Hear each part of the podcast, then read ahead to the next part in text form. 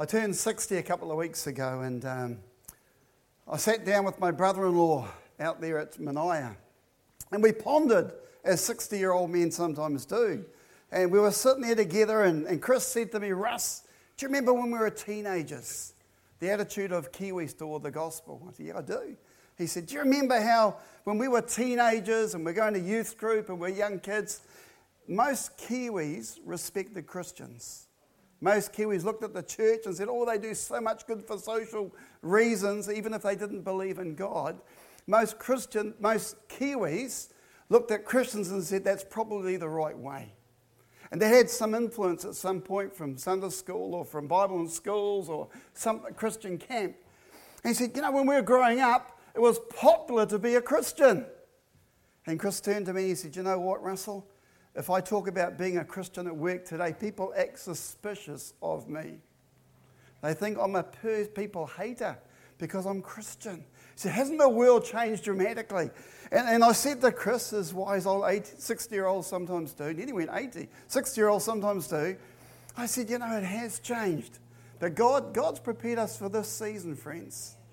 And, and He's prepared us to make a difference in this land. We need to be wise. We need to be gentle. We need to be spirit led, but the power of God in our generation is not lacking.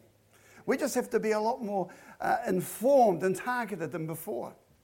About five years ago, I read a book by a guy called uh, Sean McDowell, Josh McDowell's um, son.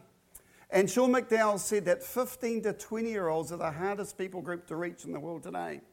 And he said the reason they're the hardest people group to reach is because the world culture's changed away from believing in one God to thinking always they are going to be okay, just be tolerant.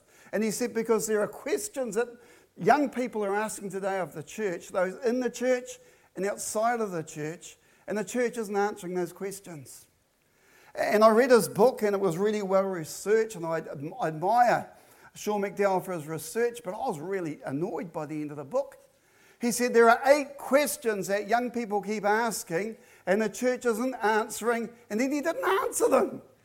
And I was so frustrated. I mean, I don't even like reading books. I read this because I thought it was important. And I got to the end of his book, and his eight questions he didn't answer. So I sat down and thought, I'm going to answer those eight questions, and I'm going to add on two more. Who is Jesus, and how can you get right with God today? Just to sort of sum it all up. So we've got 10 questions instead of eight. Now, I don't have those technical multimedia skills that some in the church do. I, I admire people that can take some information and post it in three minutes or four minutes online. That'll reach tens of thousands. I just went old school. I just went old school. That's what I know. And so I wrote down these eight questions. Questions like Aren't all religions basically the same? Why would an all powerful, all loving God allow evil? What about same sex marriage? I wrote down all eight questions, added my two Who is Jesus? How can you get right with him today? And wrote my little booklet with lots of QR codes and that so people could research more. But it really got me thinking. People need to understand. We need to be skilled, family, at understand the gospel so we can communicate lovingly and powerfully to people. It's not okay to be caught out and look stupid. It's not okay people, when people come up to us and they ask us questions and we're kind of embarrassed because we don't know the answer. And they ask us questions all the time, difficult questions about faith, about um, science and religion, about all sorts of things, you know. And we need to be skilled to respond. I think of the Apostle Paul. As he got older in life, he journeyed back to Rome for the last time. And it said in Romans 1, verse 17, For I'm not ashamed of the gospel, for it's the power of God at work, saving everyone who believes, the Jew first and then the Gentile. Now, Paul could say, I'm not ashamed, because he read the book and knew the book. He ended up writing lots of the book. He wasn't ashamed because he was skilled up and prepared. And when people come and ask you a question about God, about history, about Christian attitudes. I mean, I've heard people say, doesn't Christianity support slavery? Because there are bits in the Bible that say if you're a slave, have the right attitude. So isn't that supporting slavery? You know, I've heard all sorts of questions. I've, I've heard the scripture misused to put down women, which is the opposite. Wherever Christianity goes, the, the state and the place of a lady, a woman gets raised up. But I've heard Christianity used to put down women. And if you hear comments like that, you've got to be able to be well skilled enough to respond intelligently. A couple of years ago, there's a man in our church called Akesh Pareti. And he was so frustrated by the number of young adults who were going off to university and being asked questions that they couldn't answer that he started a study group for a year called Reasonable Faith. Because Akesh is a very intelligent man, would say, it's scientific, it's historical, it works, it's true. So learn the facts. So when people come up to us and they hit us with a hard question, we can respond, say, This is a reasonable faith and it makes sense. Matthew 24, Jesus said that in the last days, there will be a decline in spirituality and immorality, and it will become as in the days of Noah. We're not surprised by what's going on. But we need to be upskilled to be effective in it in this time. When we went through 2 Timothy chapter, ch- chapters uh, 1 to 4, my intention as we preached those sermons, as we looked at those passages, was to say, what can we learn from Timothy and his relationship, uh, from Paul and his relationship to Timothy, about mentoring? Because as a church, I believe God is wanting us to each be equipped to reach individuals for Christ to be competent in sharing your faith and discipling other people. And there's a heap of resources we put together to support that. I believe that in the church, and the elders would say this, in, the, in this church, God wants every connect group leader to be having a trainee connect group leader. Every prayer group leader have a pr- trainee prayer group leader. Every Sunday school teacher, a trainee Sunday school teacher, and right across the board in every ministry. And, and Isaac's the champion of raising up lots and lots of people in the worship ministry. That's the church we're called to. God wants us to be a mentoring church. So we focused on mentoring for the book of Second Timothy, Paul's last letter ever written. And I jumped past the verse and I didn't talk about it. And ever since I jumped past it, it just keeps pulling me back, pulling me back. And I really feel to say this is incredibly important. One verse, Second Timothy chapter 2, verse 15. We glossed over it as we went through, the series on mentoring, but I want to bring it back to you. 2 Timothy 2:15 from the New Living Translation. Work hard so you can present yourself to God and receive his approval. Be a good worker, one who does not need to be ashamed and who correctly explains the word of truth. In the New King James Version, be diligent to present yourself approved to God, a worker who does not need to be ashamed rightly dividing the word of truth. Someone comes up to you and says, In the Old Testament, didn't God order Joshua to get rid of every Canaanite on the face of the earth? Men, women, children, animals. That's terrible. How can you worship a God like that? They say things like that. You've got to be able to answer. They come up to you and they say, Haven't I read in the Old Testament that at um, sheep and goats and, and bulls were sacrificed, and even little lambs were sacrificed in the temple. How can a loving God call for the sacrifice of little lambs? It's terrible. We need to know the Bible so well. Rightly divide the word of God, understand it so we're not ashamed, so we're not put in an embarrassing position. There's nothing in the book that's embarrassing. It's true and it's works and it's totally true from cover to cover. But we're living in a culture that's different from other cultures, from other times. In the afternoon at four o'clock, we're doing a workshop from the Steiger Ministries. And young Ben, Ben Pierce, says there are three things he sees in all youth culture all over the planet. He says there is secularism. That, in other words, young people today look at life and they don't see any relevance for God. Secularism says that my goal in life is to be happy, to have a house, to have kids, to travel, whatever makes me happy. God's irrelevant. He doesn't even come to the picture.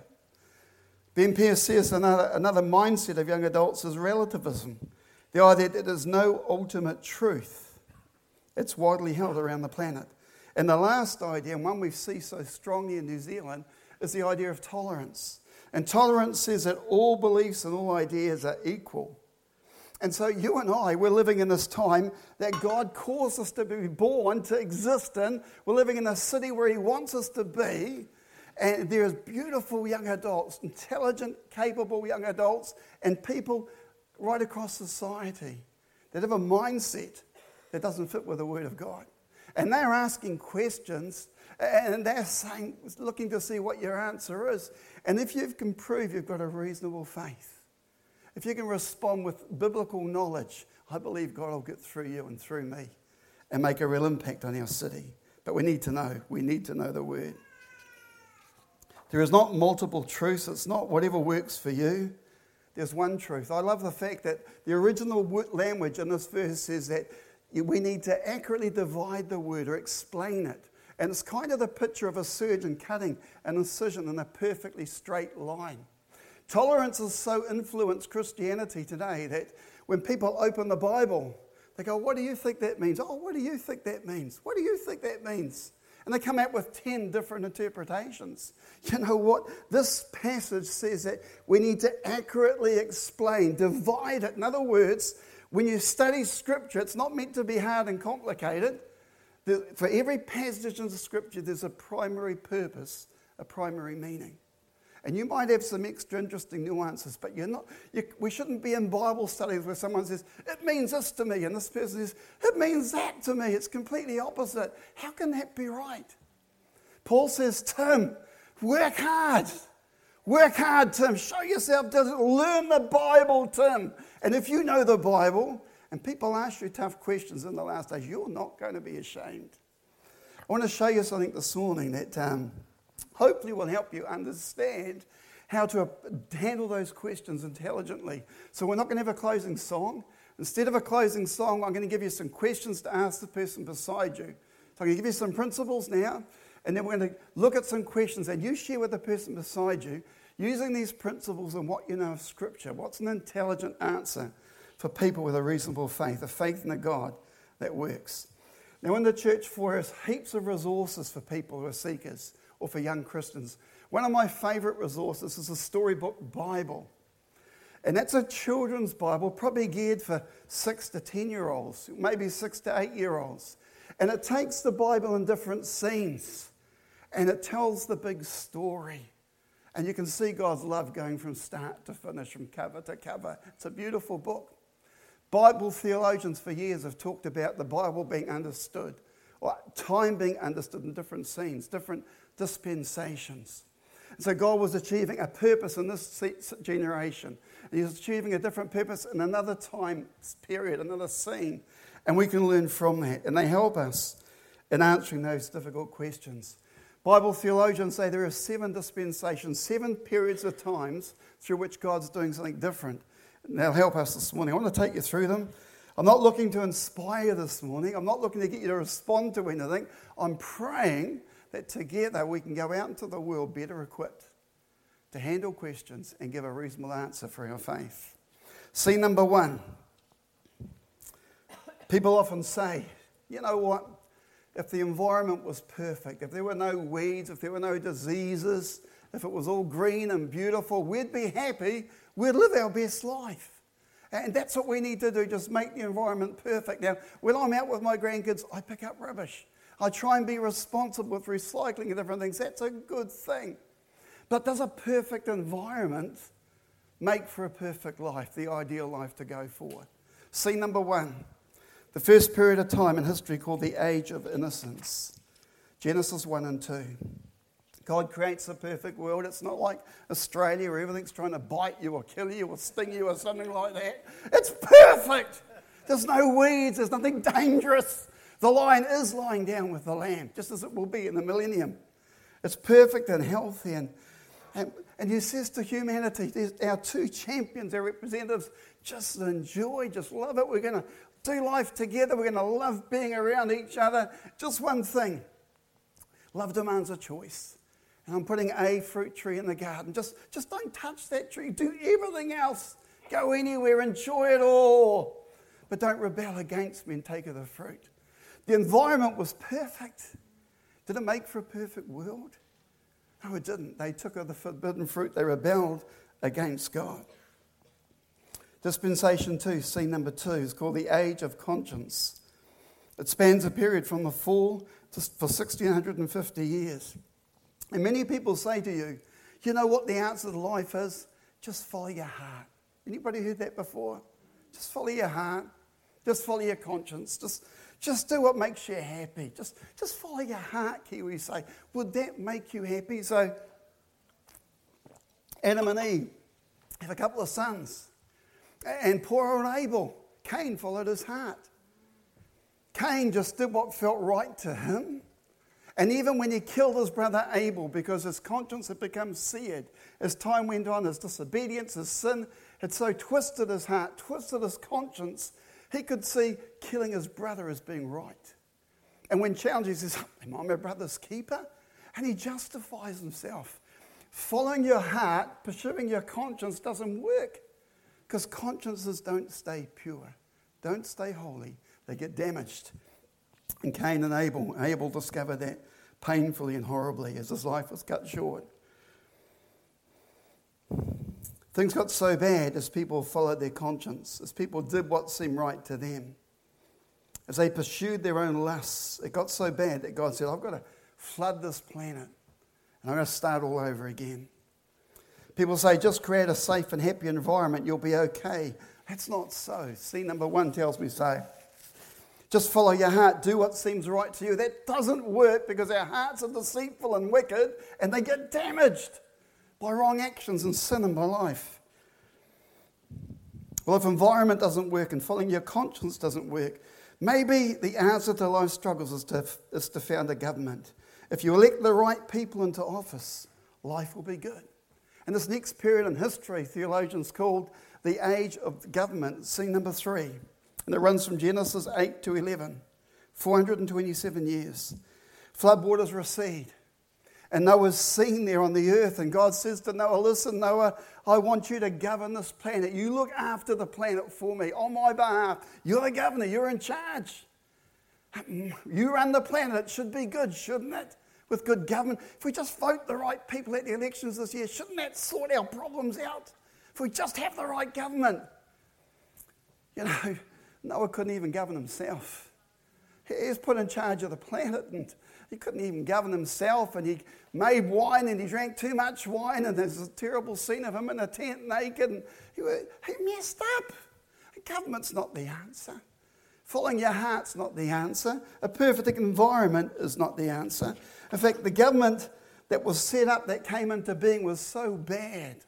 As the nations grew, as the population grew, they decided, you know what we need to do for our safety, for our identity? We need to build a tower. They made this governmental decision let's build this great big monument. And it's going to be all good, and we'll make a stat- statement, and we'll have our identity, and it'll unify us, and the opposite happened. The Tower of Babel has often been called the Tower of um, Babel, you know. It was joined together by slime and bricks. And I look at governments, I think it's right that we vote, and it's always right we pray for those in leadership. But people in leadership are imperfect people. There's still slime mixed in with the bricks. It's not the answer. It's not what we need to live our best life, to live our lives as we're meant to lead, lead, live it. Perfect environment didn't work. Following your heart didn't work. Hearts become contaminated, and government wasn't the answer. So the next scene, the next dispensation, scene number four in the Bible, is called that the season of vision, or some people would say the season of being positive. You know, if I just have a vision, and I talk to my vision, I focus on my vision. If I just say positive stuff and just remain positive, life's going to go good for me, isn't it?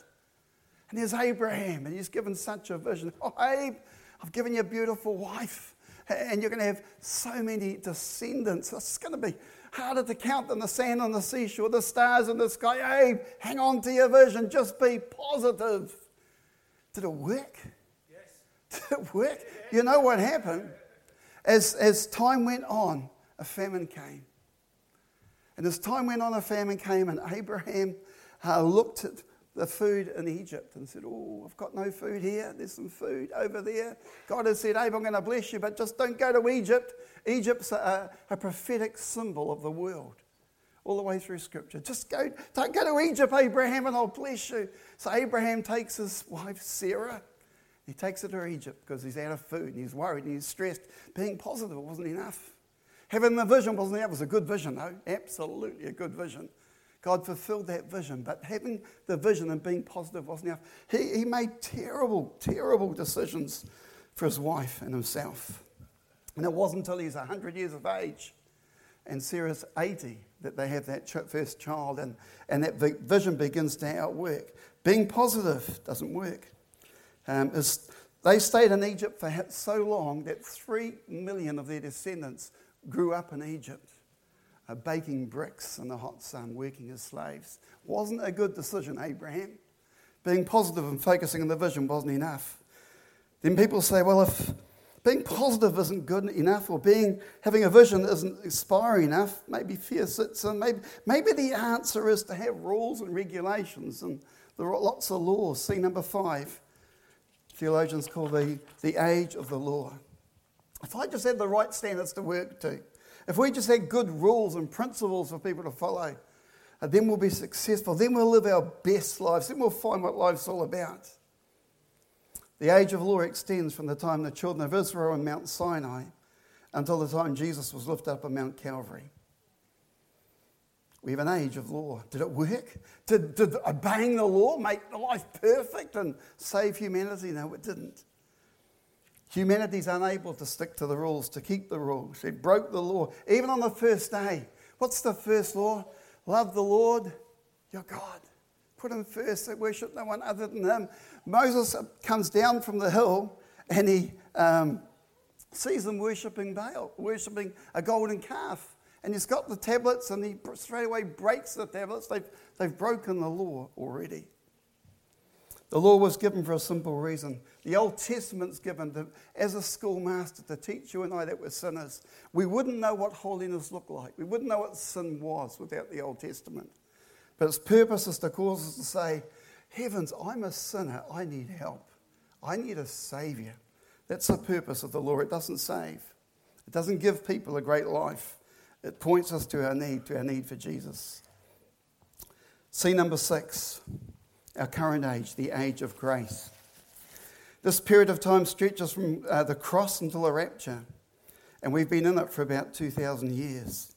John 3:16, "For God so loved the world that he gave his only begotten Son, that whoever believes in him should not perish, but have everlasting life." Ephesians 2 8. For it's by grace you've been saved through faith. And this is not from yourselves, it's a gift of God. This is the age that we're living in right now.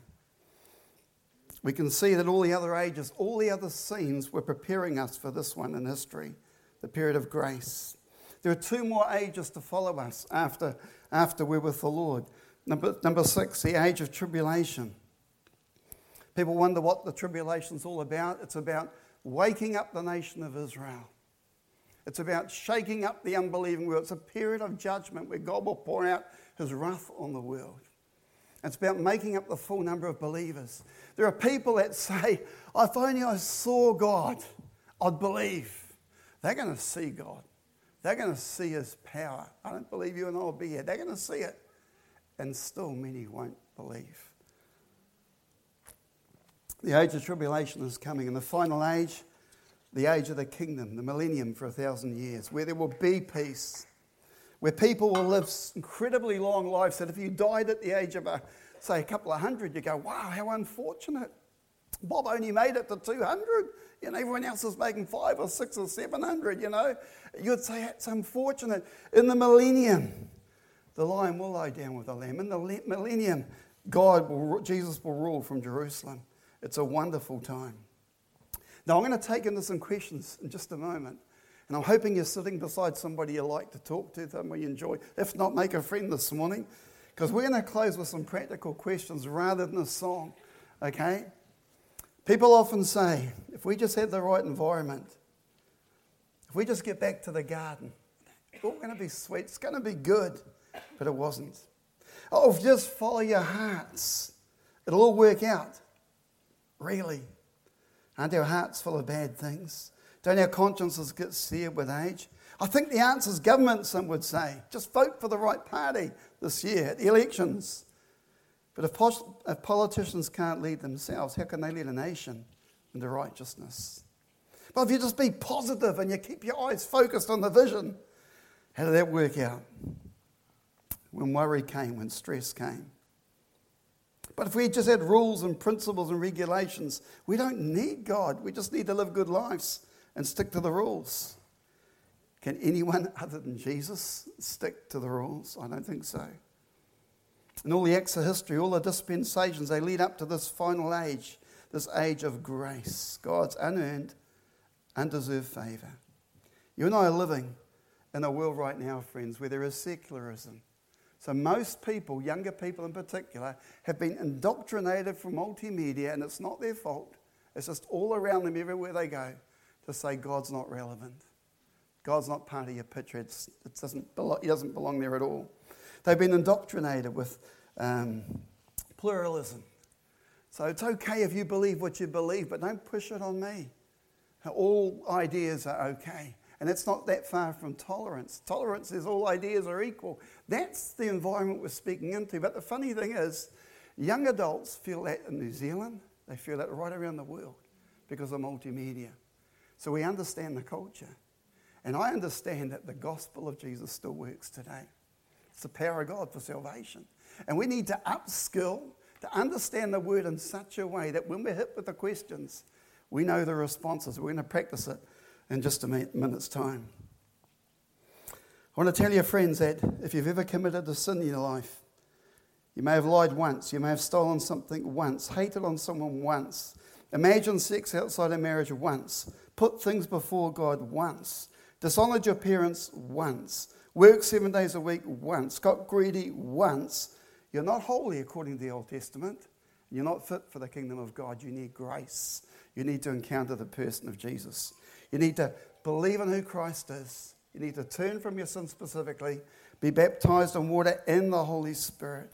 And if you haven't done those things, if today was your last day on this planet, you're in a very dangerous a very scary place. Not a place we want you to be in at all. And we have a wonderful prayer team who'd love to talk to you after the service. The only way to be made right is to believe in the Son, to accept grace.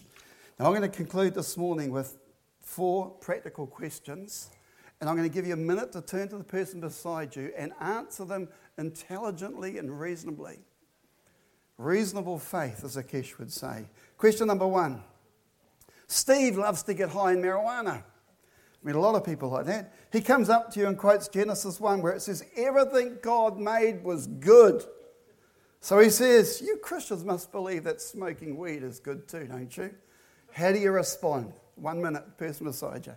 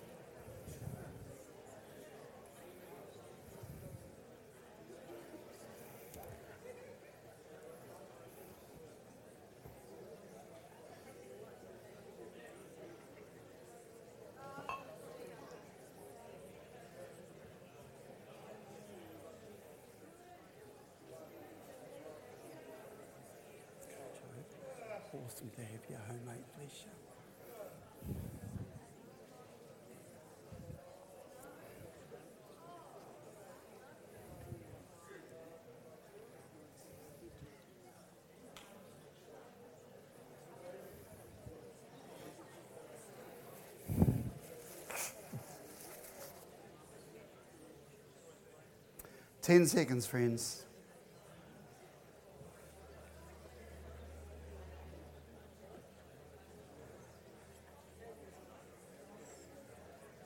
Now, I've had a number of people ask me that question, make that kind of a statement.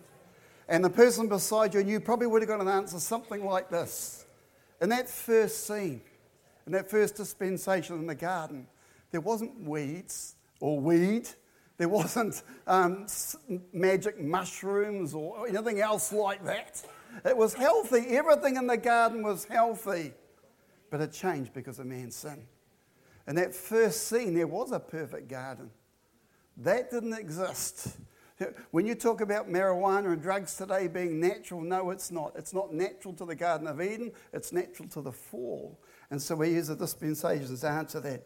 Answer your questions Tell your neighbor your answer to this question. Your neighbor approaches you and says, If you're a real Christian, you should worship God on the Sabbath, on Saturday. How do you respond? One minute.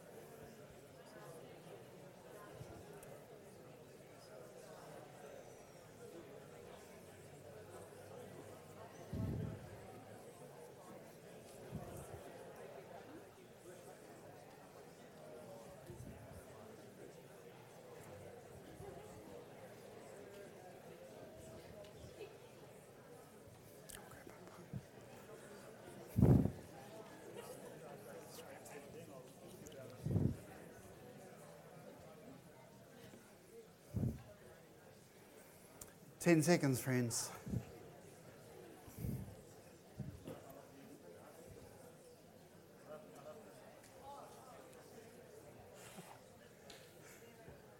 If you're a real Christian, you'd be worshipping God on the Sabbath, wouldn't you? The law is a season that's gone. And Jesus, when he preached the Beatitudes, didn't repeat that tenth, that commandment about Sabbath. He repeated the other nine, he took them deeper. He didn't repeat the Sabbath. It was part of the law of the Old Testament. We're no longer under the law, we're under grace. It's about relationship, not about rules and regulations. The season we're in is about grace. Question number three Someone knocks on your door this afternoon. They've got magazines in their hand, probably a nice little badge, maybe a little kid beside them as well. They say, Look, I, I, you've probably been to church at some stage, but you don't know the full story. If you read our magazine, uh, if you study what we study, the special studies we can do for you in your home, you know, you could be one of the 144,000 the Bible talks about. What's your answer? One minute. Go for it.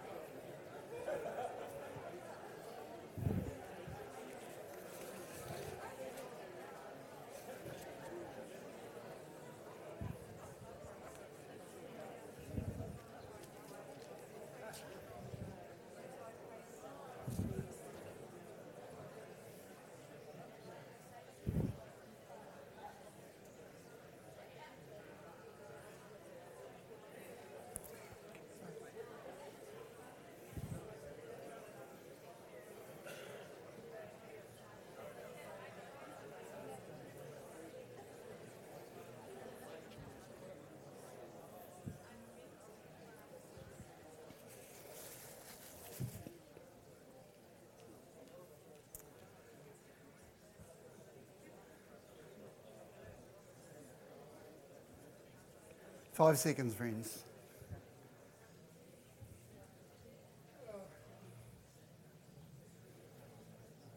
The 144,000 are people that come to faith during the tribulation.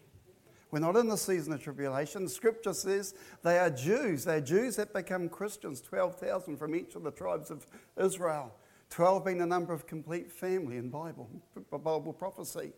It's not for this, you can't be 144,000 now because you'll be gone during the tribulation. You can only become 144,000 during the tribulation when people turn to Christ. And you need to be a Jew first to be one of those people, incidentally. Last question. Your friend says to you, I don't believe in God or any religion or all that stuff. I think all you need to do is just follow your heart. That's the answer. One minute, tell a person beside you your last response.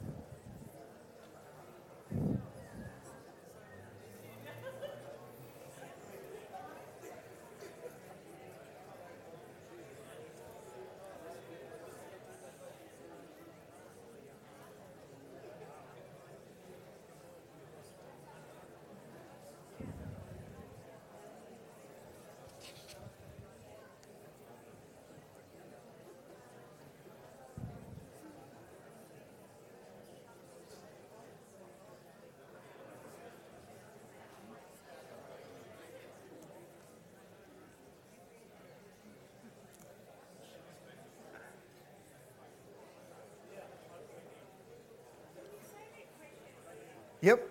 Okay, here we go. Um, your friend says to you, I don't believe in God or religion or all that stuff. I think all you need to do in life is follow your heart. 30 seconds.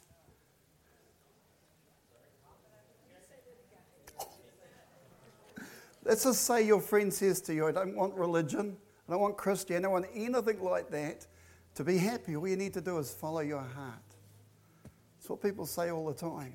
What would your response be to that, that comment? I'm with you, Dan. I'm with you. Just 10 seconds.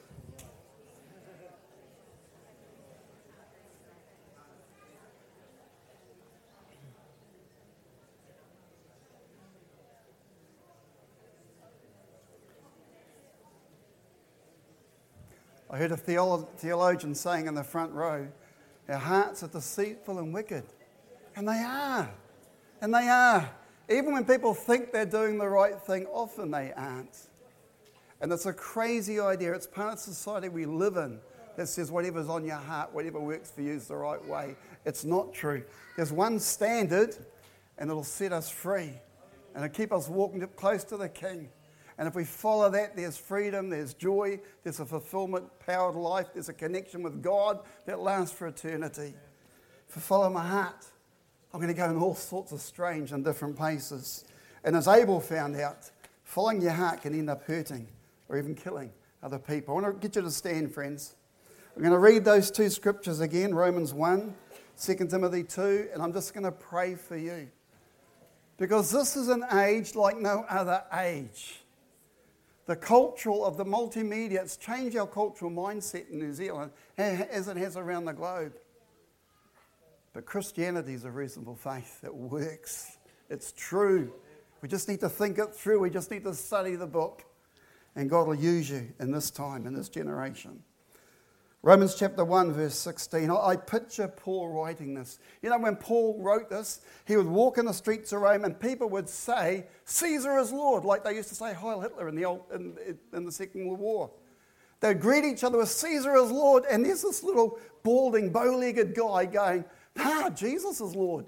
That's what he did. That's dangerous, and it cost him his life. But Jesus is Lord. He's not ashamed of the gospel. He says, Romans 1, verse 16, For I am not ashamed of this good news about Jesus Christ. It's the power of God at work, saving everyone who believes, the Jew first, and then the Gentile. 2 Timothy 2, verse 15, New King James Version. Be diligent to present yourself approved to God, a good worker who does not need to be ashamed, rightly dividing the word of truth. Let's pray for each other. Lord God, you knew when we'd be born.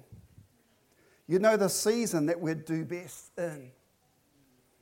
And it seems to be, Lord, that in this season there takes a bit more wisdom, a bit more preparedness in our hearts and our minds to be effective in mission. Father, we believe your love just is so powerful. But people need your love and they need reasonable answers to reasonable questions.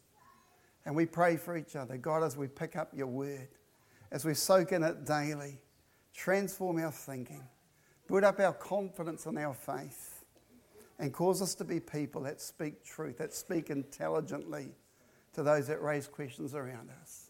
Father, we as a church are believing that this church and the churches of other denominations in this city are going to see hundreds and thousands of hearts turn to you. And Lord, we want to put our hands up and we want to be prepared for your glory. In Jesus' name. Amen. Bless your family.